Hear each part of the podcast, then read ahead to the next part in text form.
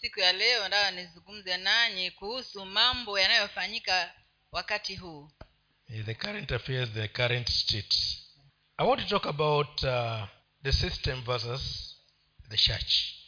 Nataka nizungumze kuhusu huo ufalme ambao unapigana na kanisa.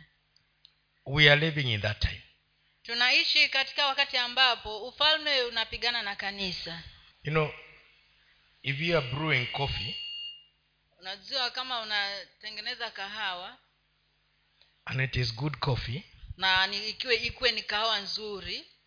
The smell of it can be can be sensed from a distance.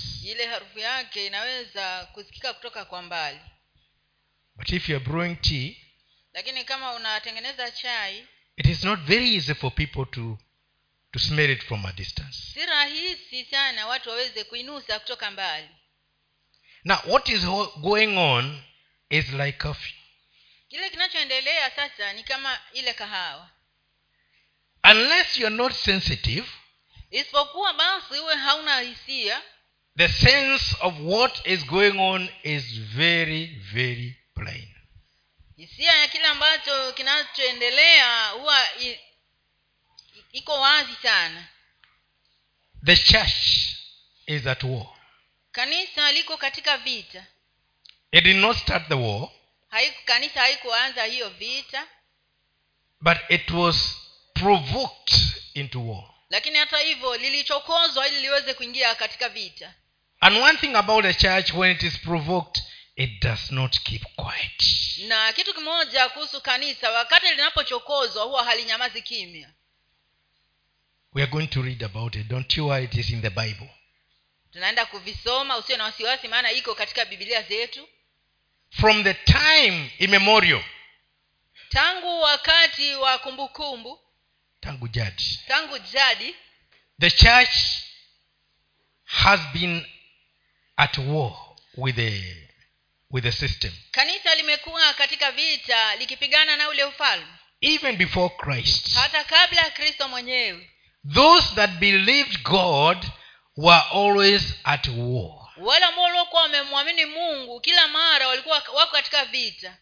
Because the system that be does not want the worship of god to be experienced. Kwa sababu ule ufalme ambao ulikuwepo ulikuwa hautaki yani, ah, ibada ya mungu iweze ku, kupatikana. Yani yale ile ile ile ule utawala huwepo hautaki mungu wakati wowote abudiwe. Because it is quite plain the devil came down here and declared war against the believers. Maana iko wazi ya kwamba shetani alikuja hapa chini na akatangaza vita dhidi ya waumini. And if you are a christian or a believer and you never experience any war na kama wewe ni, mu, ni muumini ama ni mkristo na hujawahi kupatana na vita yoyote check next to your name there could be.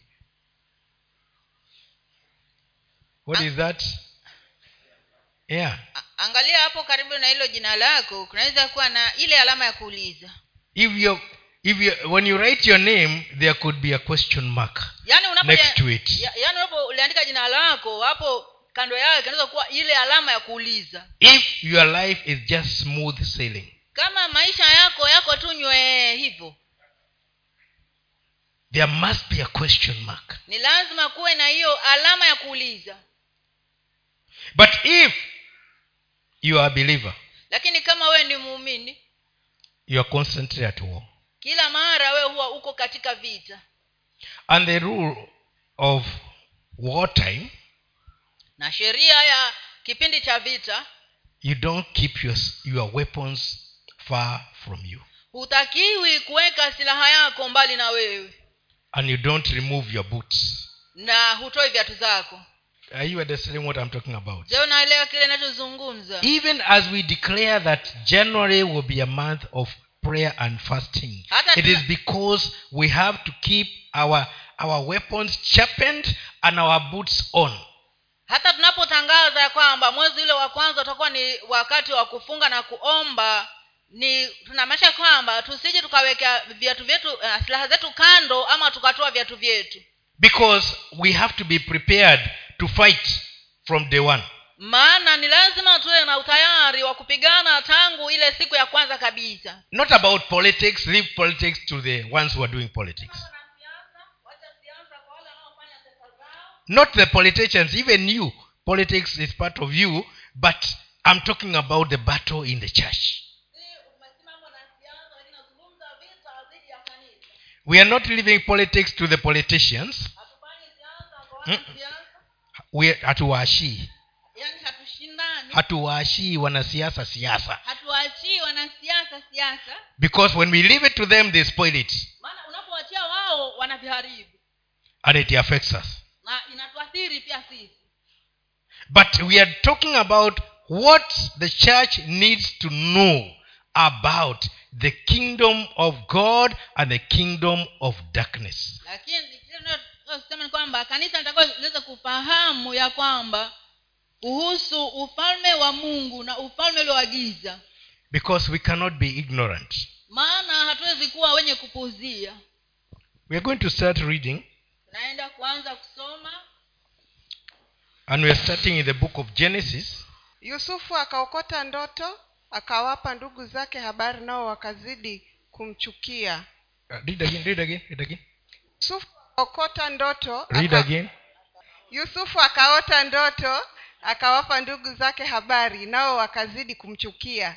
Akawaambia tafadhalini sikieni ndoto hii niliyoiota. Tazama sisi tu, tulikuwa tukifunga miganda masha, shambani. Kumbe mganda wangu ukaondoka ukasimama na tazama miganda yenu ikazunguka ikain, ikainama mbele ya mganda wangu. Ndugu zake wakamwambia je kweli wewe utatumiliki sisi?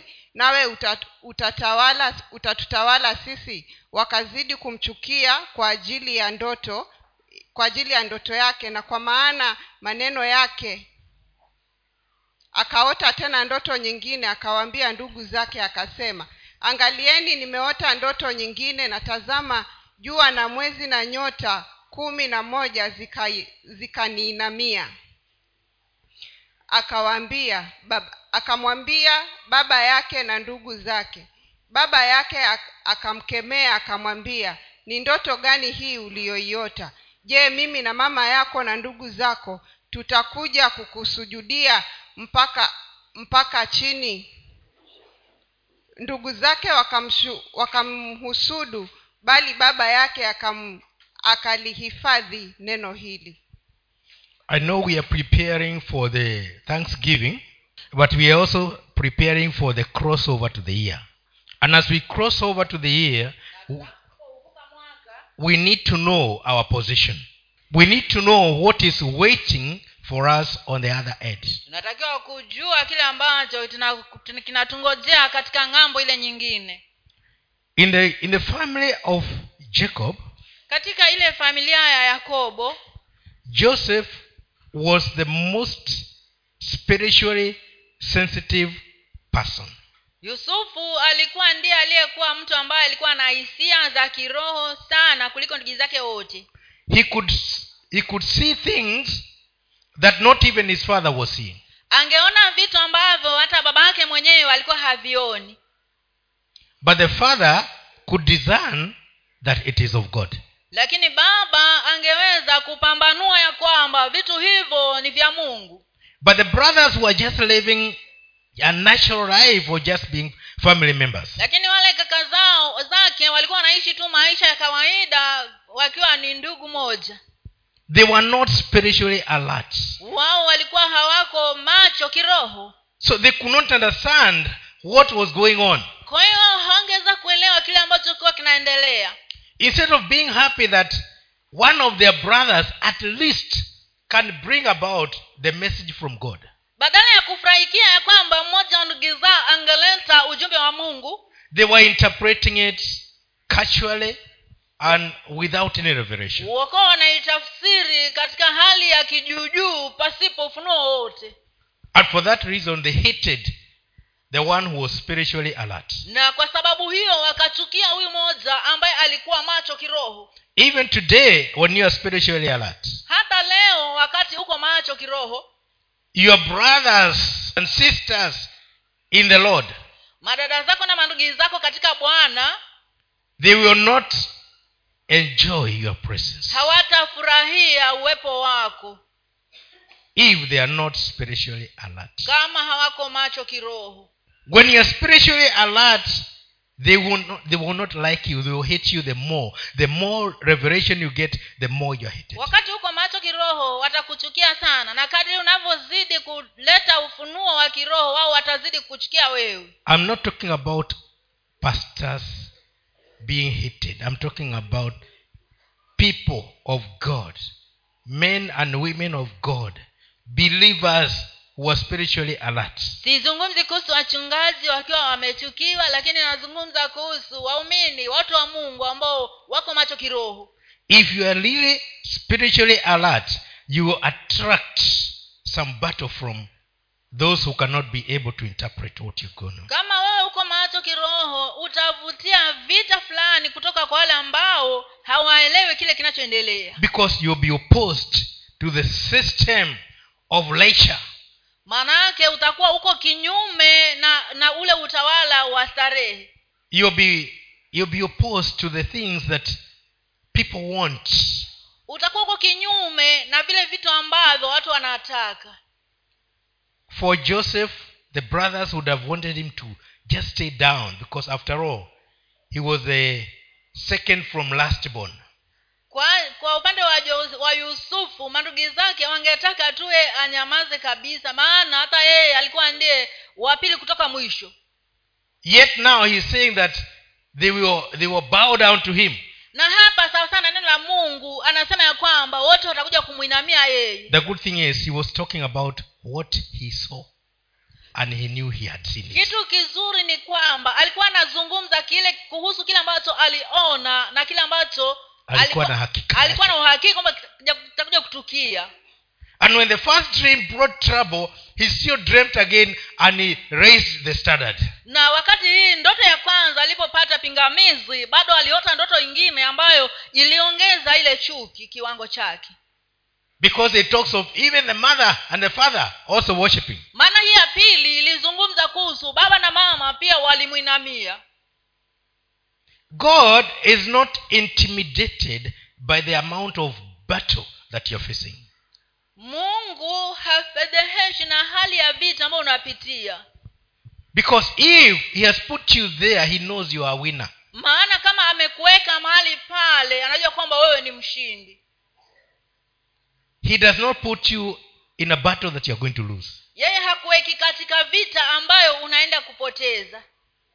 He puts you in a battle that you're going to win if you hold on to him and trust him. Bali anakuweka katika vita ambayo anauhakika enda kushinda wakati unapoendelea kumwamini yeye na kumtumainia. And currently if you have noticed from the time the corona started the church was the most fought organization in the world na katika wakati huu tangu eh, hili janga la korona lilipoanza kanisa ndilo ambalo liko lilokuwa linapigwa vita sana ulimwenguni kote. Even here we notice our pastors and believers being whipped by the police just because they are worshiping. Hata hapa tuliweza kushuhudia wachungaji wetu wakichapwa na polisi kwa sababu wanaabudu mungu. In countries like, uh, like like canada they were being arrested and and and, and also handcuffed and taken away as as criminals. Katika mataifa kama vile canada walikuwa wanatiwa pingu na kushikwa kana kwamba ni wahalifu.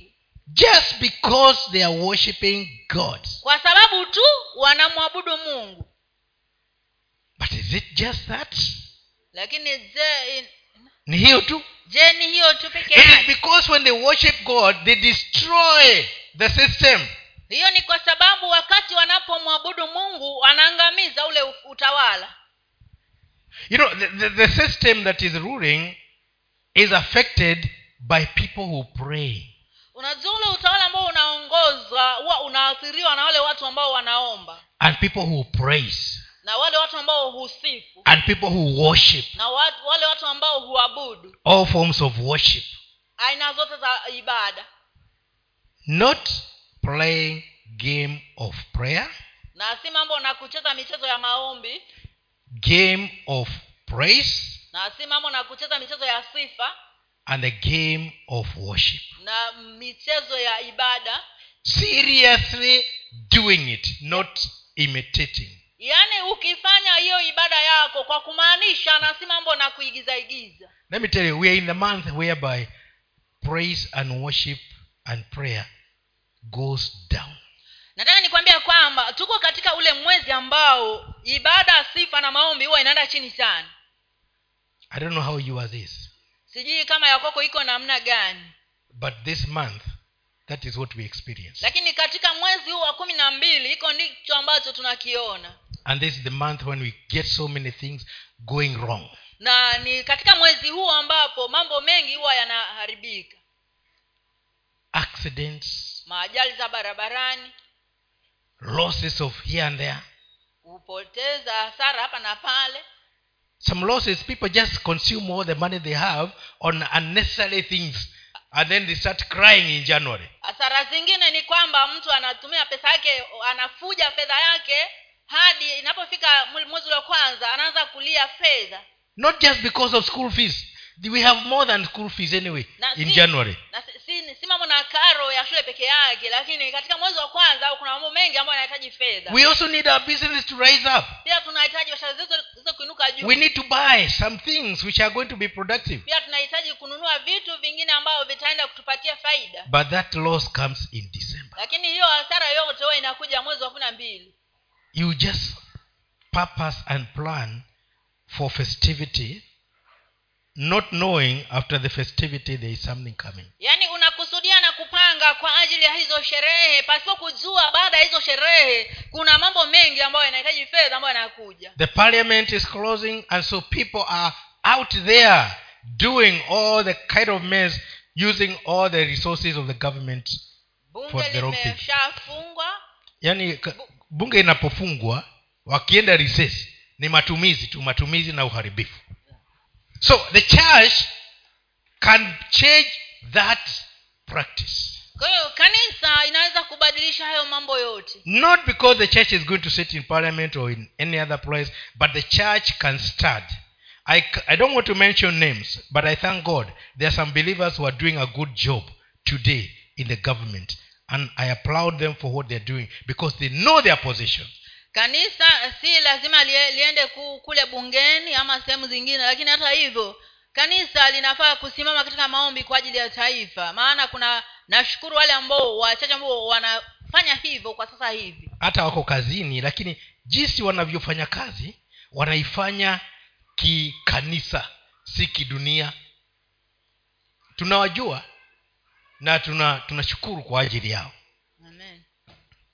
now i want you to know that god is not looking for somebody else but you as a believer who is going to change something nataka ujue kwamba mungu atafute mtu mwingine bali ni wewe hapo ndiye anayeangalia ambao utaenda kubadilisha mambo. Because when you pray he listens to you. He doesn't listen to the world. Maana unapoomba anakusikiza wewe bali hausikizi ulimwengu. Let's go to the next one. Tusomewe sasa katika kitabu cha esta mlango wa tisa mstari wa kwanza mpaka wa kumi na saba. Kitabu cha esta tisa moja mpaka kumi na saba. I want you to pay attention nataka to what the church the jewish nation or rather the jewish community was going through at that time. Nataka uwe makini ili uweze kujua kile ambacho hawa wayahudi walikuwa wanawapitia katika kipindi kile. And i want you to i want to give you a leakage. As we read of how they were they were fighting and winning i want you to see their attention their interest was not the money. It was the win of the battle. Nataka kudokezea kwamba wakati ule walipokuwa wanapitia no, tunaposoma nataka uwe makini utaona kwamba wakishinda vita hawakimbilii vitu. Haja yao ni, ni kushinda. Bwana asiwe sana. Amen. kwa hivyo tunaposomewa nataka uwe makini usikize. Maana itakusaidia kuelewa si mambo na pesa. Hatuna haja na pesa hivyo sana twazihitaji lakini twataka ushindi wa kanisa. Amen tusomewe hata ulipofika mwezi wa kumi na mbili ndiyo mwezi wa adari siku yake ya kumi na tatu amri ya mfalme na mbiu yake ilipowadia kutekelezwa ambayo siku ile adui za wayahudi walitumaini kuwatawala bali kumebadilika kinyume. Hata wayahudi waliwatawala wale waliowachukia. Siku ile ile wayahudi wakakusanyika mjini mwao katika mikao yote ya mfalme aharusio ahasura ili kuwatia mkono wale watu waliowatakia hasara. Wala asiweze mtu kuwazuia kwa kuwa waogopwa na watu wote. Nao wakuu wa mikoa na maji, majumbe na watawala na wale waliofanya shughuli ya mfalme waliwasaidia wayahudi maana waliwaogopa modekai walimwogopa Walim- walimwogopa walimwogopa yes. Maana mordekai alikuwa mkuu nyumbani mwa mfalme na sifa yake imevuma katika mikoa yote kwa kuwa huyo mordekai amezidi kukuzwa. Basi wayahudi wakawapiga adui zao wote mapigo ya upanga na kuwachinja na kuwaangamiza wakawatenda kama wapendavyo wale waliowachukia. Hata huko susa mjini wayahudi wakawaua watu mia tano na kuwaangamiza. Wakawaua na pashadata na dolfoni, dolf, dolfoni na aspatha na poratha na adalia na aradata na pamashta na arisai na aridai na waizata. Wana kumi wa hamani wana wa hamedata adui ya wayahudi lakini juu ya nyara hawakuweka mikono. Siku ile mfalme akaletewa hesabu ya hao waliouawa huko susa mjini. Mfalme akawaambia malkia esta wayahudi wamewaua watu mia tano hapa shushani ngomeni na kuwaangamiza pamoja na wana kumi wa hamani. Je wamefanyaje basi katika majimbo ya mfalme yaliyosalia? Basi una nini uombalo? Nawe utapewa ama unayo haja gani tena nayo itimizwe? Ndipo esta aliposema mfalme akiona vema wayahudi walioko susa na wapewe ruhusa kuufanya tena kesho sawasawa na mbiu ya leo. Na hao wana kumi wa hamani watundikwe juu ya mti ule. Mfalme akam, akaamru afanyike ifanyike vivyo hivyo. Mbiu ikapigwa huko susa wakawatundika wale wana kumi wa hamani. Basi wayahudi wa susa wakakusanyika tena siku ya kumi na nne pia ya mwezi wa adari wakawaua watu mia tatu huko susa lakini juu ya nyari hawakuweka mikono. Nyara. Nyara. juu ya nyara. Nao wayahudi wengine waliokaa katika mikoa mikoa ya mfalme walikusanyika wakayapigania maisha yao wakajipatia raha mbele ya adui zao wakawaua waliowachukia watu elfu sabini na tano lakini juu ya nyara hawakuweka mikono. Hii ndiyo siku ya kumi na tatu ya mwezi wa adari na siku ya kumi na nne ya mwezi huo wakapumzika wakaifanya kuwa siku ya karamu na furaha. I want you to notice this is the time when evil was desired over the jews just like evil is desired over the church today. Nataka utambue ya kwamba katika kipindi hiki ni ule wakati ambao uovu ulikuwa umetamaniwa kufanyika juu ya wayahudi. Kama tu vile wakati huu uovu unatakiwa kufanyi, unatamaniwa kufanyika dhidi ya kanisa. Three days they prayed and fasted. Siku tatu walifunga na wakaomba. And the- the result was mordecai who was initially a slave was promoted to be prime minister. Majibu ya maombi haya yalikuwa ni kwamba modekai ambaye ndiye alikuwa amepangiwa kuwawa alipandishwa cheo na akawa waziri mkuu. Esther became the most feared queen. Her word was the wish her word was the, the wish of the king na esa naye akawa ni yule malkia ambaye aliogopewa aliogopewa sana ya kwamba neno lake ndilo ambalo mfalme alikuwa anafanya. And the Jews were given authority to fight back. Na wayahudi wakapewa mamlaka waweze kupigana na hao adui zao. And just like the first three days, three days they were just killing the enemies. na kama tu vile walivyofunga siku tatu siku tatu hizi sasa walikuwa wanaua tu maadui zao And they killed all those that were opposed to them. na wakawaua wale wote ambao waliokuwa kinyume nao The church does not kill with a sword or with a gun, kanisa haliui kwa upanga ama kwa bunduki but the church through prayers destroys lakini hata hivyo kanisa kupitia maombi linaangamiza vitu any system that is against God. kila utawala ambao uko kinyume na mungu Whatever that is coming to bring evil to people can be destroyed through prayer and fasting. chochote ambacho kinaleta uovu dhidi ya watu kinaweza kuangamizwa kupitia kufunga na kuomba And for your information, we have more than enough of the troubles that are going on in the na kwa taarifa yako tuko na matatizo ya kutosha katika nchi yetu ambayo yanaendelea and even in the world. na hata ulimwenguni kote But the, if the church will refuse to be intimidated and rise up now to pray and fast and seek God's intervention, lakini kama kanisa litakataa kufedheheshwa na lisimame na kutafuta mwingilio wa mungu katika mambo haya then we are going to see order being restored and the fear of God being restored. hapo tunaenda kuona mambo yakiwa sawa na hofu ya mungu ikirejeshwa We are going to see the men and women of God being respected as they used to be.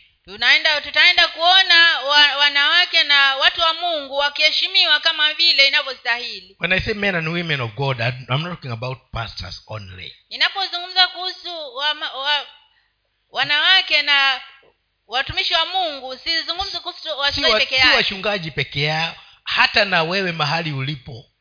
Wewe pia wayahudi kule waliogopewa kule walipokuwa wakiwaua waliogopewa waliheshimiwa mpaka watu wakajuta. Hata wana wa hamani waka- wakauawa wote. Alafu siku ya pili request hawa waliouawa watundikwe they be hanged when they are already dead. Eh, sasa siku ya pili ombi lake ikawa ni wale ambao wameuawa watundikwe mtini wakati ambao washafa tayari. It was a time of terror in the camp of the enemy. Ilikuwa ni wakati wa, wa maangamizi katika ile kambi ya adui is it so today? Je leo iko hivyo? No. Hapana. There is no terror in the camp of the enemy there is terror in the camp of god. Hakuna maangamizi katika kambi ya Ah, adui. hofu hofu. Hakuna hofu katika kambi ya adui bali iko katika uh, nyumba ya mungu. So we need to change from where we are. Kwa hivyo tunataka tuweze kubadilika kutoka mahali tulipo so that we can take the fear where it belongs and the, the, the, the worship and presence of god where it belongs. Ili tuweze kupeleka hofu mahali inapotakiwa alafu tulete ibada katika uwepo wa mungu. It is the, the, the, the, it is the work you're going to do in prayer and fasting that is going to change this situation. Ni ile kazi ambayo utaenda kufanya katika kufunga na kuomba ndio itakayobadilisha haya mambo. When i was reading this passage i realized these people are not interested in all that they could have gained you know material wealth. It is not the thing. Nilipokuwa nasoma sehemu hii ya maandiko nilitambua ya kwamba watu hao walikuwa hawana haja na zile nyara na mali ambazo wangepata kutokana na mapigano yale lakini wao eh, haja yao kubwa ilikuwa ni kupata ule ushindi. As we pray and fast our idea is not the things we are going to get it is the victory that we are going to get. Tunapokuwa tunafunga na kuomba si furaha yetu si vile ambavyo tutaenda kupata wakati tumemwomba mungu. Lakini kitu ambacho tunafurahia ni ule ushindi ambao tunaenda kuupata. Most times we are only after what is going to go into our pockets. Mara nyingi huwa tuko tu kuangalia kile ambacho kitaenda kuingia katika mifuko yetu. But this time i want you to pray prayers asking god to give us victory over the enemy lakini sasa nataka uweze kuomba ombi ambalo utakuwa unaombea mungu atupatie ushindi dhidi ya adui zetu. If the party is going to come after the third day it should be because we are victorious. Kama niku, nikuwe na sherehe baada ya hizo siku tatu ni, ni, iwe ni kwa sababu tumeshinda. Not because we have so much property that we have acquired. na si kwa sababu tutakuwa basi tumepata vitu vingi tu sana unfortunately pastors and bishops and the like are in the front lines making well through day kwa bahati mbaya wale wachungaji maaskofu na yote wale ambao wanaongoza ndio wana wameongoza hapo kwa, kut, katika- kwa kuteka nyara kuliko kuleta ushindi ni kweli ama si kweli ni watu gani ambao saa hizi wana wana wana wana, wana, wana, wana yani wanapanda haraka haraka na mali ah, tuseme tu wazi. Si mii ni mchungaji? Eh, si ni kweli? Currently ikoje? Wale leaders wako mbele hawaangalii ushindi wanaangalia mali. Tubadilishe hiyo nayo. It is against god. Hiyo iko kinyume na mungu. Sisemi ma, wachungaji wawe maskini. Aa, na mi sitaki kuwa maskini na sitakuwa maskini. Lakini kilicha- kinachotuleta kwa kuomba ni nini? Ni hiyo mali ama ni ushindi ndani ya mungu? Ni ushindi. Yes. basi sote tuendee ushindi. Sinyi mwendee ushindi mimi niendee mali. Eh. Tua, tuendee huo ushindi manake huo ushindi tukiupata mali itakuja yenyewe. Amen. Amen. This is what god wants. We are misplaced because we don't have the right priorities about this battle hichi ndicho mungu anachotaka kwa sababu tuko mahali makosa maana hatutilii maanani kwa kile ambacho mungu anataka. We are looking at what we want not what god wants. But- what is priority in the eyes of god is not the priority in the church today. Badala ya kuangalia kile ambacho mungu anataka tunaangalia kile ambacho sisi wenyewe tutapata. We have to change that in our prayer and fasting. Tunatakiwa tuweze kubadilisha mtazamo huo katika kufunga kwetu na kuomba and then we see if god is not going to give us a party after that. Alafu tuone kama mungu hataenda kutupatia sherehe baada ya hiyo. Because if we have the right priority if we if we are sensitive enough to know what we are praying and fasting for god is going to answer maana kama tuko na hisia ya kujua kile tunachoombea mungu yuko pale ili kutimiliza let's go to the next one. Tusomewe katika injili ya yohana mtakatifu kumi na nne mpaka kumi na tisa mstari. Injili ya yohana mtakatifu kumi na saba kumi na nne mpaka kumi na tisa. Tusomewe pale. Yohana mtakatifu kumi na saba kumi na nne mpaka kumi na tisa. Mimi nimewapa neno lako na ulimwengu umewachukia kwa kuwa wao si wa ulimwengu kama mimi nisivyo, nisivyo wa ulimwengu mimi siombi kwamba uwatoe katika ulimwengu bali uwalinde na yule mwovu. Wao si wa ulimwengu kama mimi nisivyo wa ulimwengu. Uwatakase kwa kwa ile kweli neno lako ndiyo kweli.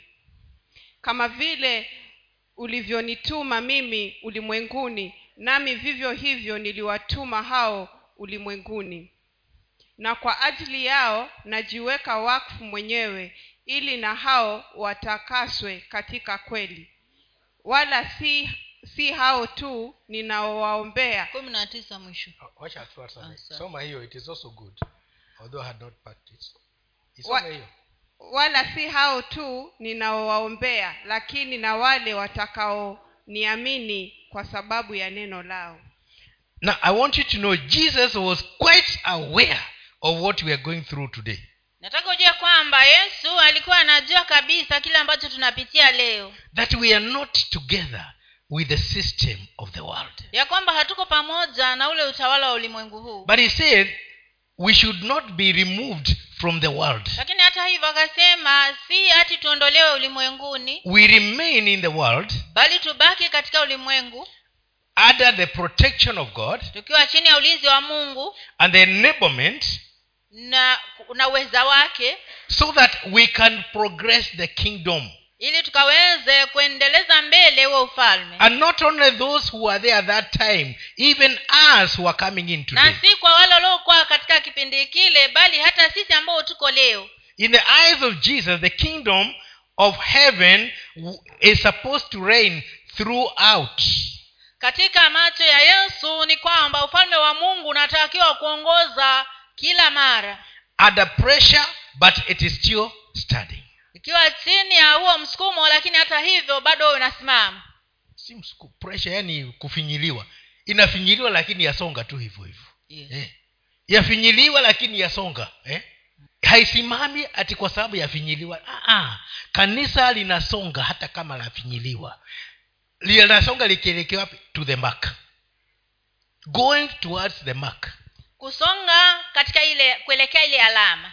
The purpose of god to be achieved even if we are under pressure. Makusudi ya mungu yaweze kutimilizwa hata kama tuko katika hali hiyo ya kufinyiliwa. We saw in the in the in the, in the previous uh, section that we read it was not the property they were after. It was the purpose of god the winning of the war tumeona katika hiyo sehemu tumesoma hapo awali ya kwamba walikuwa si wanakimbilia zile nyara tu lakini wao walikuwa wanakimbilia tu makusudi ya mungu yaweze kusimilizwa that god remains supreme even when we are under pressure. Ya kwamba mungu abaki tu kuwa yeye ndiye mkuu hata wakati tuko katika hali hiyo ya kufinyiliwa. And he said he prayed for those who are there then and he also prayed for us who are going to come. akasema ya kwamba aliombea lolo waliokuwa katika kipindi kile na pia akatuombea na sisi ambao tuko leo. So it means we have the ability. Kwa hiyo kwamba tuko na uwezo. And we can do it if Na- we mean to. na tunaweza kufanya kama tunahitajika. If we mean to. Kama tu- tutamaanisha. I don't see you as a weakling in this battle. Sikuone wewe kama mtu dhaifu katika vita hii i see you as a victorious person. Bali nakuona wewe kama mtu mwenye ushindi. Who is able to bring the kingdom of god to the honor it deserves. Ambaye anaweza kuletea ufalme wa mungu heshima inayo- inayostahili. The last one is about uh, about uh, our brother stephen. Ah, somo letu la mwisho ni kuhusu kaka yetu stefano. How he was going through a lot of fire and yet he pressed on for it. Jinsi alivyokuwa anapitia moto mkali sana lakini hata hivyo alizidi kufinyilia. Can we read this? Tusomewe katika matendo ya mitume saba hamsini na moja mpaka sitini. Kitabu cha matendo ya mitume mlango ni wa saba hamsini na moja mpaka sitini. Mstari. Somewe pale. Matendo ya mitume saba hamsini na moja mpaka sitini. Enyi wenye shingo ngumu msiotahiriwa mioyo wala masikio siku zote. Mnampinga roho mtakatifu kama baba zenu walivyofanya na nanyi ni vivyo hivyo.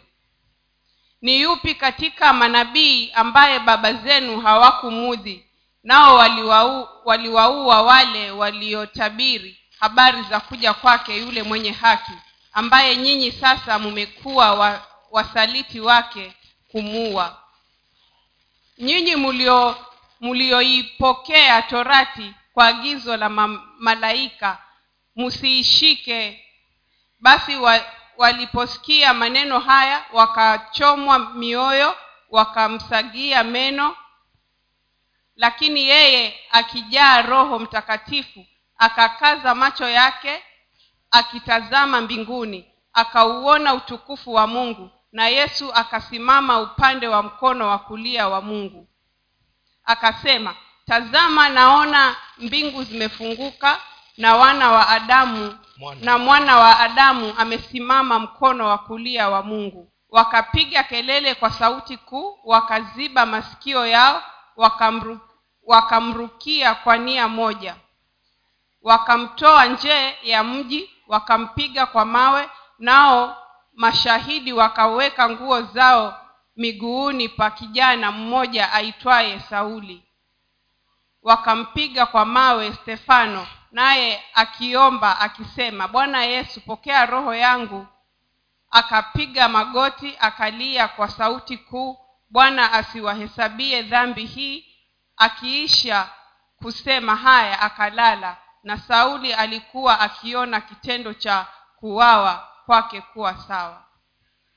Now we are seeing one of our, our brothers in those days stephen. Tunaona mmoja wa ndugu zetu katika wakati ule stephen. Stefano.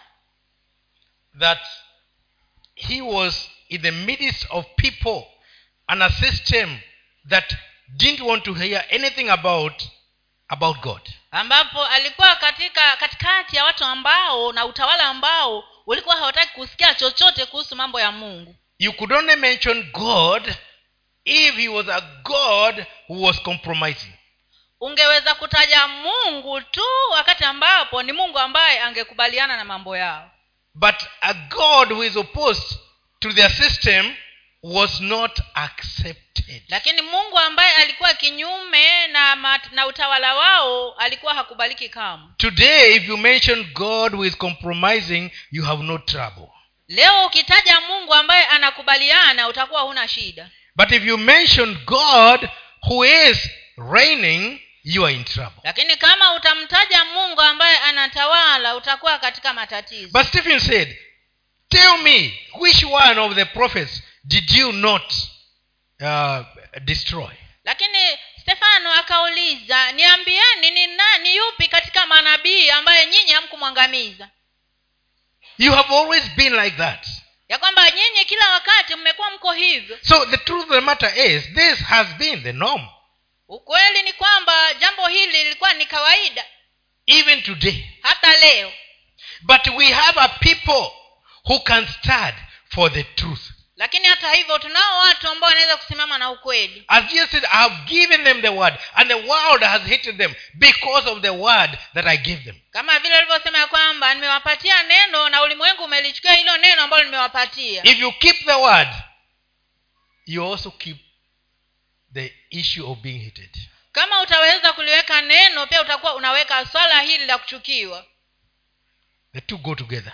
Haya mawili yanaenda pamoja but even if you are hated lakini hata kama umechukiwa even unto death hata kufa hata kama umechukiwa hadi kufa you are supposed to maintain. unatakiwa ubaki ukiwa imara katika bwana. So that as mama gloria was saying in the other service when you are alighting at your stage you should know how you are alighting. Ili ya kwamba kama vile make gloria alivyokuwa anasema katika ibada iliyopita kwamba i- katika unapofika uh, sehemu yako ya kushuka ujue unashuka namna gani. When stephen was alighting at his stage wakati stefano alikuwa anashuka katika sehemu yake ya kushuka jesus refused to sit. Yesu alikataa kuketi. He has always been sitting on the throne on the right hand side of god. Yeye siku zote alikuwa akiketi katika kiti cha enzi uh, katika mkono wa kulia wa mungu. Even right now. Hata sasa hivi. But he stood up lakini hiyo siku wakati stefano alikuwa anashuka alisimama. He was not fighting he was not fighting with stones or, or rungus or, or guns. Yeye alikuwa hapigani uh, kwa mawe ama hizo rungu ama mabunduki. But that word which was put in him lakini lile neno ambayo liliwekwa ndani yake that word which was hated hilo neno ambalo lilichukiwa. That word which made him to be hated. Hilo neno ambalo lilimfanya aweze kuchukiwa. That is the word he was giving them. Hilo ndilo neno ambalo alikuwa anawapatia wale watu. And they were stoning him for that. Na wakuwa wanampiga mawe kwa sababu hiyo. But he finished well. Lakini alimaliza vyema. Jesus stood up yesu akasimama and received him home. na akampokea nyumbani. What a way to finish hiyo ni njia nzuri sana ya kumaliza. I know we don't want to die but it's the best way to finish. Hata hivyo hatutaki kufa lakini kumaliza katika njia kama hiyo ni nzuri. The church is still as powerful as it was then. Kanisa bado liko na nguvu kama vile lilivyokuwa wakati ule. The only problem is it is not exerting that power. Kitu cha pekee ni kwamba ha, kanisa halitumii hiyo nguvu. It has been dormant. Limekaa katika hali ya kutulia. I'm inviting you. Na mimi nakukaribisha wewe. As we move on tunaposonga mbele refuse to remain the same. kataa kubaki hivyo ulivyo. Instead of making so many many promises of what you're going to do in the next year just rise up and do the normal thing badala ya kufanya ahadi nyingi kilia, kuhusu kile utakachoenda kufanya mwaka ujao wewe inuka tu na uanze kufanya kile unachotakiwa kufanya. Ile ya kawaida tu. Ile tu ya kawaida. Usifanye isiyokuwa ya kawaida fanya ile ya kawaida yako kama mkristo. Na mungu atatosheka. Bwana ziwe sana. Amen. Usimwahidi utaenda kuhubiri watu mia moja waokoke sijui utaenda kutenda mpaka mizimwini ukahubiria hawa wako huko ah, ah, achana na hiyo. Fanya ile yako tu. Bwana ziwe sana. Amen. And god is going to be with you.